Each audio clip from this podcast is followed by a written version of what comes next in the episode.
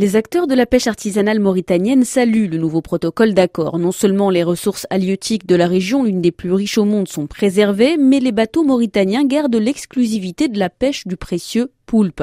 Ahmed Sidabed préside la Fédération des pêcheurs artisanaux de Nouadhibou. Il était à Bruxelles avec la délégation mauritanienne. Cet accord a solutionné d'abord le problème que cette ressource, qui est le poulpe, qui constitue pour nous les emplois, qui constitue pour nous les devises, ça a permis aux Mauritaniens d'avoir plus d'emplois. Ça a permis de multiplier par 3 ou par 4 d'ailleurs aujourd'hui la consommation annuelle des Mauritaniens du poisson. La pêche artisanale a été protégée par l'interdiction du chalutage dans les profondeurs de 20 mètres. En plus de négocier les accords de pêche, le gouvernement encourage depuis des années le secteur artisanal à travers des aides financières directes et indirectes.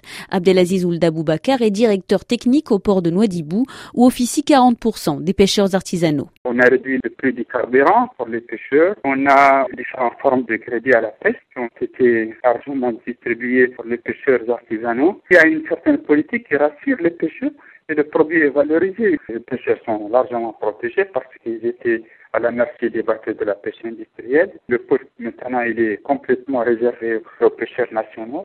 Tant de mesures qui vont soulager le secteur.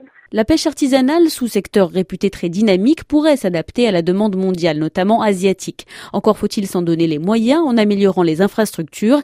Ahmed Sidabed, de la Fédération des pêcheurs artisanaux de Nouadhibou. Cet accord va faire entrer à la Mauritanie annuellement 100 millions d'euros. Il y a une partie qui est destinée aux investissements. Nous avons bénéficié du port de Tanit qui est actuellement en construction. Ça vient des ressources de l'accord de pêche. Nous avons au niveau du port artisanal de Nouadhibou quelques investissements qui ont été réalisés dans le domaine de la sécurité, dans le domaine de l'hygiène. Nous estimons que l'État mauritanien va investir beaucoup de cet argent dans la pêche. Ahmed Sidabed et les autres représentants des pêcheurs espèrent que le gouvernement mauritanien va désormais inscrire dans la loi les acquis de l'accord de pêche avec l'UE. Ils considèrent qu'il faut protéger la pêche artisanale et côtière car ce sous-secteur est pourvoyeur d'emplois et peut contribuer à la sécurité alimentaire.